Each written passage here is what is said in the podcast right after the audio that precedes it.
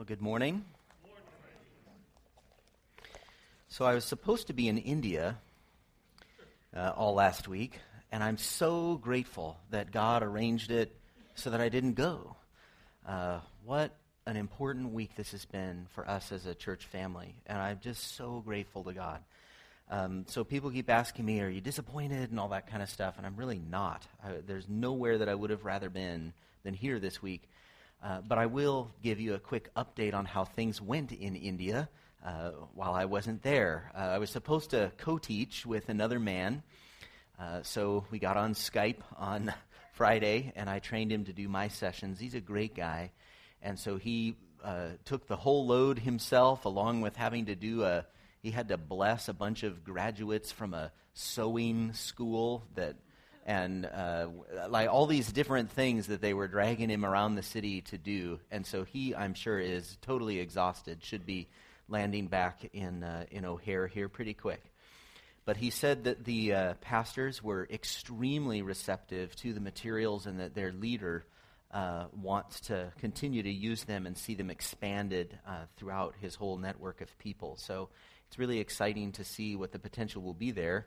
And uh, if I ever get a visa going into the to get into the country of India, then I hope to go there sometime early next year in order to uh, continue that training. So things are still good, and God is still on His throne, which sometimes it's silly, but sometimes we need a reminder of that. We are continuing our series through the book of Exodus. Would you like to join me in chapter 20? We have finished the mini series through the Ten Commandments. Um, the Ten Commandments were given in the context of serious shock and awe. Do you remember how it started back in chapter 19? Uh, I'm going to be uh, looking here at the end of chapter 20, but if you remember the lead up to the Ten Commandments in chapter 19, it says, verse 16 On the morning of the third day, there were thunders and lightnings and a thick cloud on the mountain and a very loud trumpet blast, so that all the people in the camp trembled. That's the context of receiving the Ten Commandments. So when these people got the Ten Commandments for the first time, it was while they were standing at the foot of Mount Sinai in a storm, a major storm. There was thunder, there was lightning. It goes on. Moses brought the people out of the camp to meet God. They took their stand at the foot of the mountain. Now, Mount Sinai was wrapped in smoke because the Lord God had descended on it in fire. The smoke of it went up like the smoke of a kiln, and the whole mountain trembled greatly. And as the sound of the trumpet grew louder and louder, Moses spoke, and God answered him in thunder. So that was the context of receiving the Ten Commandments. These Ten Commandments came in the midst of almost a natural disaster. This was a major storm, and not just a storm, but you've got fire and smoke. It was a really amazing visual that was happening at this moment. Back in verse 20, after the Ten Commandments, Here's a people, they're still standing down at the bottom of this mountain. And verse 18, Exodus 20, verse 18 says, Now when all the people saw the thunder and the flashes of lightning and the sound of the trumpet and the mountain smoking, the people were afraid and tremble, and they stood far off.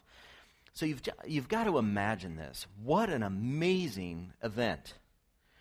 I remember driving through a really big storm when I was a child. We were on a family vacation, and we were in one of those old VW vans. What were those called? The it wasn't a Vanagon. It was before Vanagon. It was just like a bus. Yeah, it was even before the Vanagon. It was an old VW bus, you know, with linoleum on the floor, and you could walk around, no seat belts and everything. It had a refrigerator in it. It was awesome.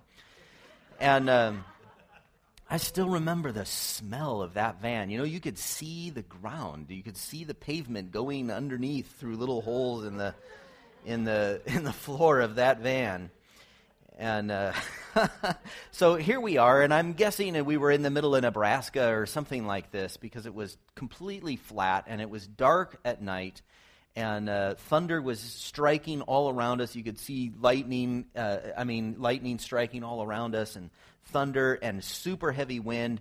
And this bus, you know, was just getting tossed around because the Uh, the wind was very intense, and I, you know, 35 years later, I still remember it pretty clearly. I remember, uh, you know, things that my mom was saying and that kind of a thing because it was a disturbing moment. It was an intense storm.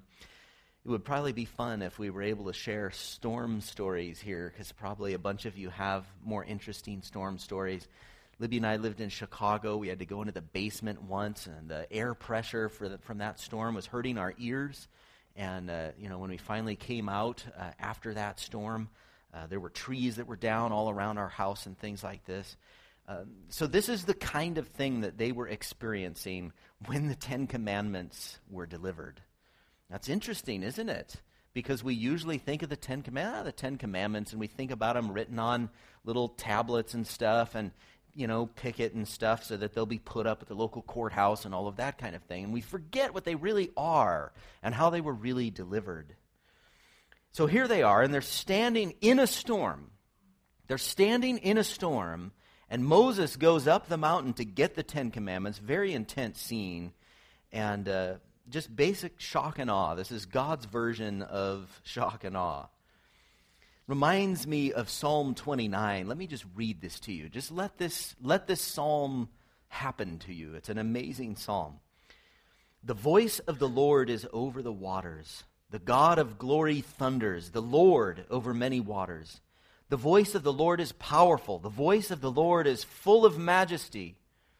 The voice of the Lord breaks the cedars. The Lord breaks the cedars of Lebanon. Can you imagine that? The voice of the Lord going through some kind of forest or woods full of cedars, and they're all splintering apart because God has said, said something. It says, He makes Lebanon to skip like a calf, and Sirion like a young wild ox. The voice of the Lord flashes forth flames of fire. The voice of the Lord shakes the wilderness. The Lord shakes the wilderness of Kadesh. The voice of the Lord makes the deer give birth and strips the forest bare, and in his temple all cry glory. It's an amazing psalm. And I think the psalmist is reminded of what happened at Mount Sinai. The voice of God described as the loudest, most powerful thing that anybody's ever heard, that you could ever experience. And then what is with the trumpet? Have you noticed how many trumpets appear in this passage? And nobody, no human being is blowing a trumpet here because they're all freaking out at the bottom of this mountain, watching the smoke, watching the fire, watching the thunder and the lightning and this incredible, uh, this credible display of, of God. And yet there's this really intensely loud sound that they're saying sounds a lot like a trumpet. They're saying it sounds like a trumpet, sounds like a shofar. We see the same thing at the second coming of Christ. In Matthew 24, Jesus is telling us what that'll be like.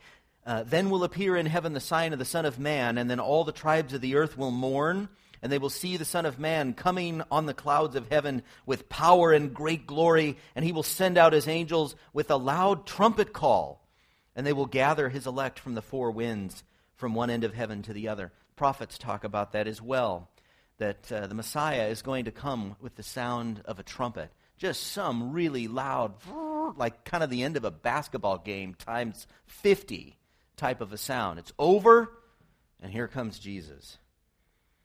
Storms and loud, wild sounds happen all throughout the Bible, and they seem to be connected to very important events in the Bible. Uh, I think there are four earthquakes in the book of Revelation, but it's hard to figure out if it's a cyclical type thing or if they're referring to the same uh, earthquake in different places. But uh, earthquakes are mentioned in four different places in the book of Revelation, and the biggest one is at Armageddon the final battle, Revelation 16, and there were flashes of lightning, rumblings, peals of thunder, and a great earthquake, such as there had never been since, the man, since man was on the earth. So great was that earthquake. There was also an earthquake when Jesus died on the cross, if you remember that. Jesus cried out again with a loud voice and yielded up his spirit. This is Matthew 27. And behold, the curtain of the temple was torn in two from top to bottom, and the earth shook and the rocks were split. So there are these trumpets and earthquakes and thunder that happen at many parts of the Bible, especially these imp- important events. uh, natural disasters occurring and so, uh, somehow intensifying the event, God drawing our attention to the importance of that event, reminding us that He is great. In fact, this may even be God's purpose for creating storms and natural disasters. It may be that the reason that such things exist, we all know what a storm is, we all know what thunder is, and so on. It may be that the reason God does that is so that he can teach us things about himself. Romans 1:20 says, "For his invisible attributes, namely his eternal power and divine nature, have been clearly perceived ever since the creation of the world in the things that have been made." You see, creation teaches us about God. And we know this about mountains and stars and sunsets, but those are things that we can look at with safety right? You can, you can see a mountain from far away. You can see a beautiful uh, landscape. You can look at Saturn's rings through a telescope. But nature sometimes consumes us. Storms and fires and sharks and tsunamis. There's a wildness to creation. And I think even that instructs us about the Creator. He is not tame, He is awesome. We see this especially at the crucial moments of history Sinai, the crucifixion. There was something weird that happened even at the resurrection, some kind of an earthquake that resulted in the stone being moved away. We see it at the second coming, we see it at Armageddon. So, what are the implications of this? Natural disasters, earthquakes, big displays of nature function as a theology class for us. And I would argue that theology is always meant to be visceral, and it helps us when God does this. When we tie the doctrine that could be just in the dusty books to what we see and learn about God in nature, it allows theology to become visceral. Visceral theology. The viscera is, you know, the stuff in your gut, the organs and things like that. And God intends for doctrine and theology. Wow, there's crazy stuff going on in the building here, isn't there? uh, God intends for theology and doctrine to be experienced viscerally, not cerebrally. We do need to think hard about doctrine and theology. We do need to know God, and there's a complexity to it and so forth. But it needs to go from our head deep into our bellies we need a visceral theology, and I think God does this several times throughout scriptures, throughout the scriptures, especially during these important events, so that we understand certain things about Him. And the Israelites get it. They respond exactly how any normal human being would respond. They're standing at the base of this mountain. They get the Ten Commandments. You've got all this stuff going on. And they respond in a very normal and healthy way in verse 18. Now, when all the people saw the thunder and the flashes of lightning and the sound of the trumpet and the mountain smoking, the people were afraid and trembled, and they stood far off. So you can see them, they all gathered and they're all here and they're seeing this stuff and they're backing up. They're like, whoa, whoa, whoa, whoa, as they're getting the Ten Commandments. And they said to Moses, You speak to us and we will listen, but do not let God speak to us, lest we die. So their response to getting the Ten Commandments is, Don't let this God come anywhere near us because he's going to kill us. What we've just seen as this display of God's awesomeness is so disturbing, you go talk to him. you go talk to him because we don't want to talk to him. If we come into contact with this God, we're going to die. And so they were so terrified they didn't even want to talk to God. Now, that is an understandable response to what they've seen. They're shaking, they're backing up, and they're asking for a mediator. They want Moses to speak to God instead of them. And down in verse 21, Moses agrees. Verse 21 the people stood far off while Moses drew near to the thick darkness where God was. They've learned an important thing about God here that God is so holy and so great that he cannot be approached without dying. We are sinners and we cannot approach God without dying unless we have a mediator. We need somebody to make it possible for us to come into God's presence because we're sinners. And this is the this is the God that we're trying to interact with, this incredible God where they were told where they were told, look, here are some boundary lines. If anything goes across this boundary line, including a goat, it's dead. Because the holy, one true, awesome, glorious, majestic God is taking up residence on this mountain for a moment, and so nothing can come near this unless Moses goes up and you got a mediator. And this is a role that Jesus would fill in the New Testament. More on that in just a few minutes. But Moses is explaining something more. So they're learning, they're in a theology class, this incredible uh, natural disaster type thing that's happening here is a theology class for them. And they've got a couple of things they need to learn. And one thing that they're learning, and it's a good thing they're learning, is they need a mediator. Like, we don't want to talk to God, we need a mediator. So immediately they learn something really interesting. But they're missing the key thing. Moses tells them exactly what they need to learn. So they're going to get, let's say it's a class, they're going to get about a C on the exam. because they've got something, but they don't have everything they need to have. They don't have the A level uh, response to what's going on here. Moses says to the people in verse 20, Do not fear, for God has come to test you, that the fear of him may be before you, that you may not sin. Let me read that again. God has come to test you. In other words, all this thunder and the smoke and fire and all this kind of stuff, it's a test. It's a test. And the idea here is that you would realize that God is so great that you would fear him and then come to the conclusion, I better not sin. I better not sin because God is holy. So that's the class. That's the theology class. That's what needs to be learned here. God has come to test you that the fear of him may be before you, that you may not sin. So we're back to the idea of a theology class. Their response is we need a mediator. We don't want to talk to him. But they need to go further. They need to get to the A level and they need to say, we better not sin because we're in the presence of a holy God. It's concerning that they don't go to that next level. And you might say, well, you're reading into that. How do you know? Well, think about this. What, what, the first two commandments are don't have any god before me and don't make any idols and he reminds them of that in right here, Exodus 20, verse 22, the Lord said to Moses, He's going to review the Ten Commandments now for chapters and kind of elaborate on them. So at one point he says, Don't steal in the Ten Commandments. Then in some of the chapters that follow, he's going to have whole chapters on property rights. So he's expanding on it. And here he begins again in verse 22 You shall say to the people of Israel, You have seen for yourselves that I have talked with you from heaven.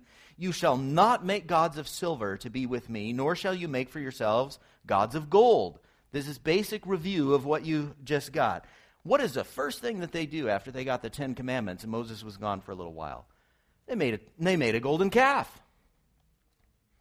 They broke the first two commandments and the review, like the review lesson. They've even had the review lesson in their theology class here. And they break it. They fail their theology class pretty quick after taking the class.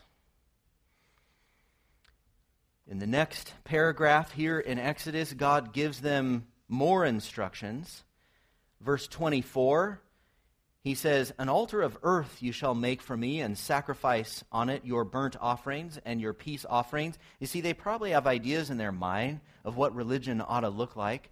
They would like to worship God in a certain way, and they understand what an altar looks like, and they understand what this and that looks like. And, and God is basically saying, Look, this is how you're going to worship me. No, no, no, hang on. This is how you will worship me. First of all, you will worship me and no other God. Second, here is how you will worship me. And he says, he says, An altar of earth you shall make for me, and sacrifice on it your burnt offerings, and your peace offerings, your sheep and your oxen. In every place where I cause my name to be remembered, I will come to you and bless you. If you make me an altar of stone, you shall not build it of hewn stones. For if you wield your tool on it, you profane it, probably because that's what other religions did. So Les would have loved this, right? Because you could have just taken original rocks, not chopped in any kind of piece, but spend the time to make this altar and fit these natural rocks together in such a way that it creates your altar because you're not going to be chopping them. We don't want bricks, which is unfortunately how every artist makes the altar, right? When you see when you see altars probably not. But I can't do anything about it. Don't touch a stone with a hammer, right? No tools. No tools involved here, right? We don't want anything ruining these rocks. We want to put them all together in just the way that they in just the way that they need to be, but don't touch them with a tool. Amen. And you shall not, this one is funny actually. I'm not sure that it intends to be funny, but I'm immature, and so I think this is funny. Verse 26, it says, You shall not go up by steps to my altar, that your nakedness not be exposed on it. I just think that's interesting. Need to be on ground level here because you guys are wearing robes, and we don't want to. We don't want any of that. Men in robes, not a good thing. So let's keep this thing at ground level. but the point here is that God is saying, look, you will worship me and no one else. And second, here's how you will worship me. And I'm going to make, I'm going, I'm communicating this with thunder and fire and smoke and earthquake. Ground is trembling, you're trembling. I'm communicating this so that you really understand this is exactly how you need to do it. Don't do anything else. Their response should have been, Whoa, God is glorious. God is majestic. God is terrifying. We need a mediator, and we better get this right. Like, let's pay attention to what did he just say again? What did he just say? Okay, well, let's make sure that when we worship, we worship exactly like that. So, four important things to learn about this passage. I'm going to blow through these pretty quickly. Four important things to learn about this passage. Learn from this passage. First of all, God is awesome and great and he's worthy of fear and obedience. Second, God commands us to worship him. Third, God commands us to worship him in a specific way, not just however we want. And four, we require a mediator to worship him.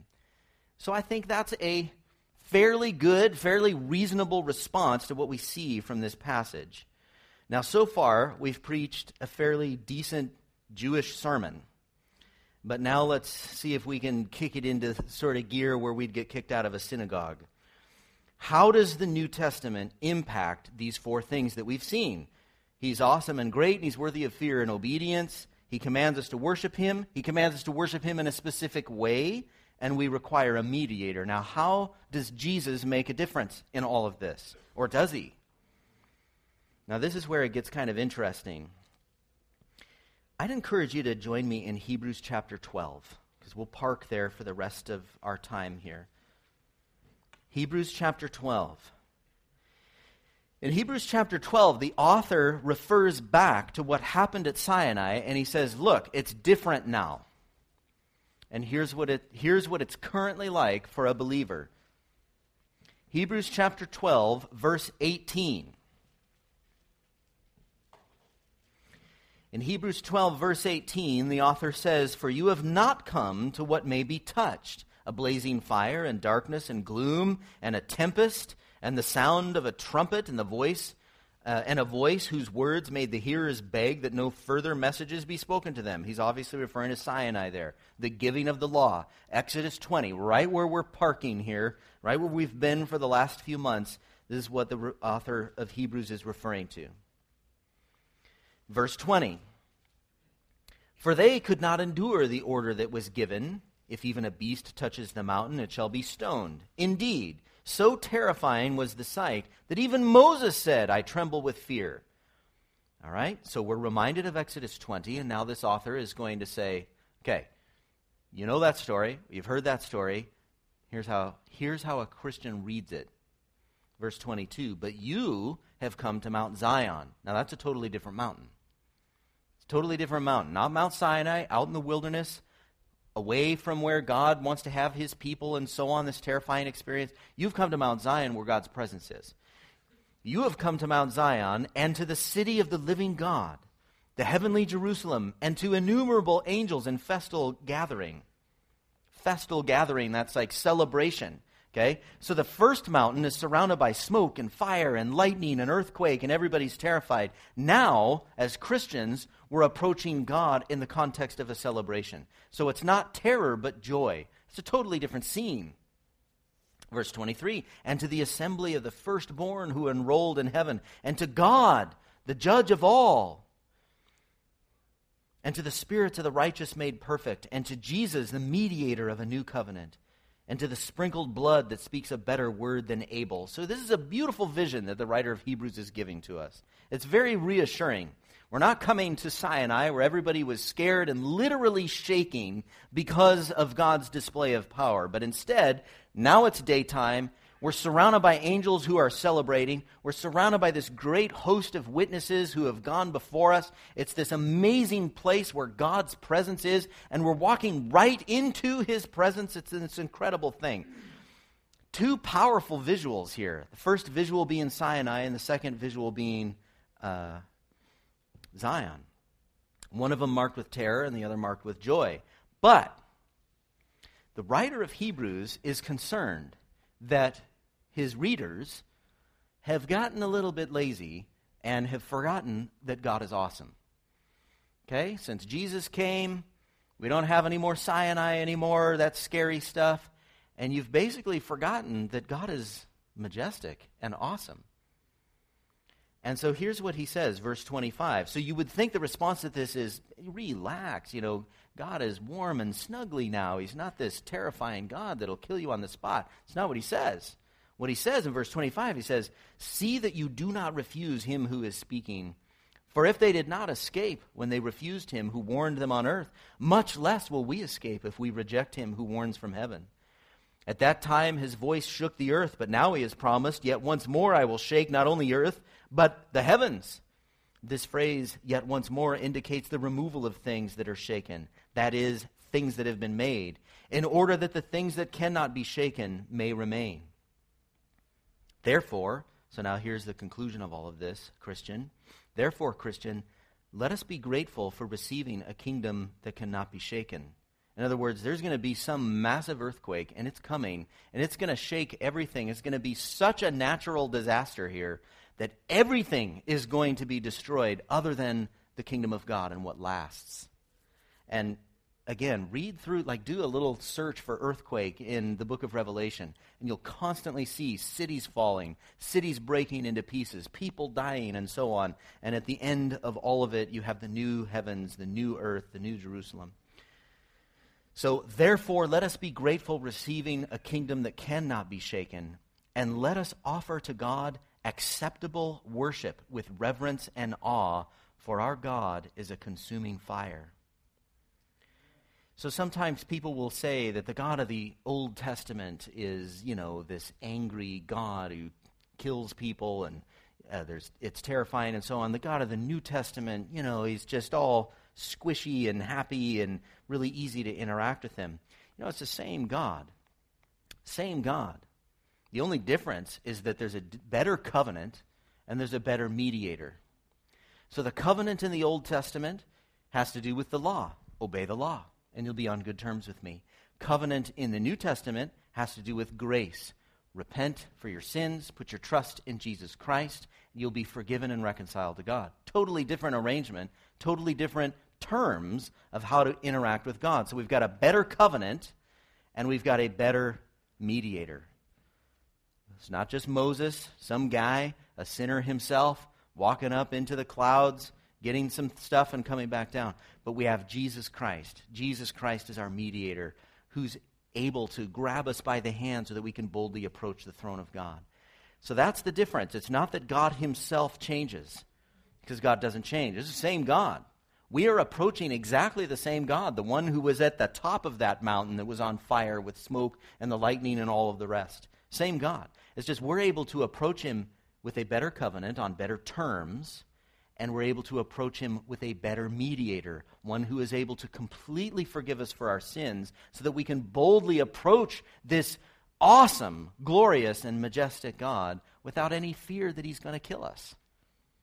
See, the terms of the gospel are that if I repent for my sins, he cleans me from my sins so that I can come into the presence of a holy God. The reason that we can't come into the presence of a holy God is because we're sinners. But if the covenant and the mediator deal with that sin, and Jesus Christ gives me his righteousness, and I'm able, I'm able to walk right into the presence of God. So there is a difference between the Old Testament and the New Testament, but it's not that God changes. He is the same God. And I think it's very important. You know, we are here this morning.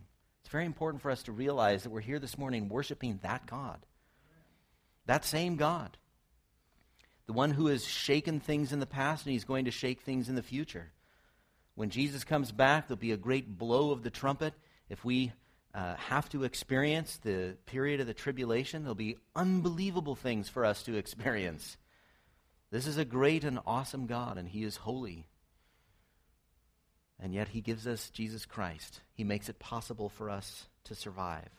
He's just as terrifying, just as great, but Jesus makes it possible for us to enter His presence.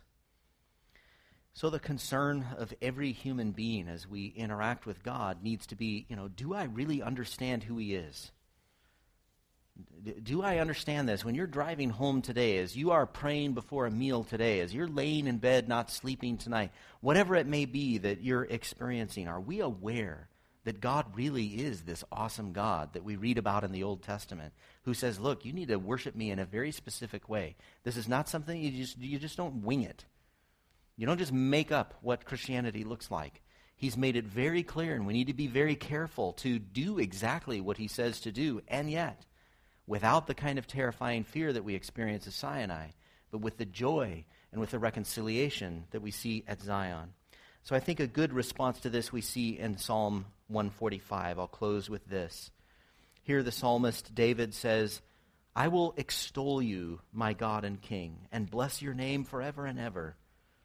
Every day I will bless you and praise your name forever and ever. Great is the Lord and greatly to be praised, and his greatness is unsearchable. I would argue that true worship relies on us understanding God's greatness. He is great. He is great. He is awesome. The psalm goes on One generation shall commend your works to another and shall declare your mighty acts. Very important for us to pass along these truths about God, these stories about what God is really like, so that children and future generations and new converts can understand what it means to worship God. We are coming into His awesome presence on the glorious splendor of your majesty and on your wondrous works I will meditate. That's important. I've said that to a few of you from time to time uh, that perhaps your issue is a worship problem and that what you need to do is go to places in Scripture like creation, like the Exodus, in order to remember that God is great. Because at this point, your problems are overwhelming you, and you're having a question of whether or not you want to continue obeying God. So remember here, here's David saying, On the glorious splendor of your majesty and on your wondrous works I will meditate. They shall speak of the might of your awesome deeds, and I will declare your greatness. They shall pour forth the fame of your abundant goodness and shall sing aloud of your righteousness. The Lord is gracious and merciful, slow to anger and abounding in steadfast love. The Lord is good to all, and his mercy is over all that he has made. You see, here's David, the great king, the great shepherd, and he's got a visceral theology. He's not just teaching a doctrine class saying, here's the majesty of God, here's what majesty means. It means greatness, it means holiness, and let's memorize this for the test what he's doing is he's viscerally responding to what he knows about God, thinking through the great stories of the Old Testament to remember what God is like, who he is like. Whoa, if that's really what God is like, then what are the implications for what I'm doing with myself? Right now, I better make sure that I'm paying attention to worship him because my God is a consuming fire. All your works shall give thanks to you, O Lord, and all your saints shall bless you. They shall speak of the glory of your kingdom and tell of your power, to make known to the children of man your mighty deeds and the glorious splendor of your kingdom. Your kingdom is an everlasting kingdom, and your dominion endures throughout all generations. That's only half the psalm, the rest of it is good. So let's remember. Uh, remember how the Ten Commandments were given. God is a great and awesome God. These are not just cerebral things that we need to remember and hopefully uh, keep in mind if we're in a if we're in a situation that calls for, for those ethics. Uh, this isn't an apologetics class. This isn't just a doctrinal experience. But God intends for his theology to, experience, to be, be experienced viscerally, to be responded to with worship, with right worship, not just winging it however we want, but carefully worshiping and following God. Let's close in prayer. Lord God, you are mighty and awesome. You are more powerful and you are greater than we can imagine. But God, I do pray that you would expand our imagination. Help us to know you better. Help us to know you more fully. Reveal yourself to us so that we can worship you in spirit and in truth. We pray this in Jesus' name. Amen.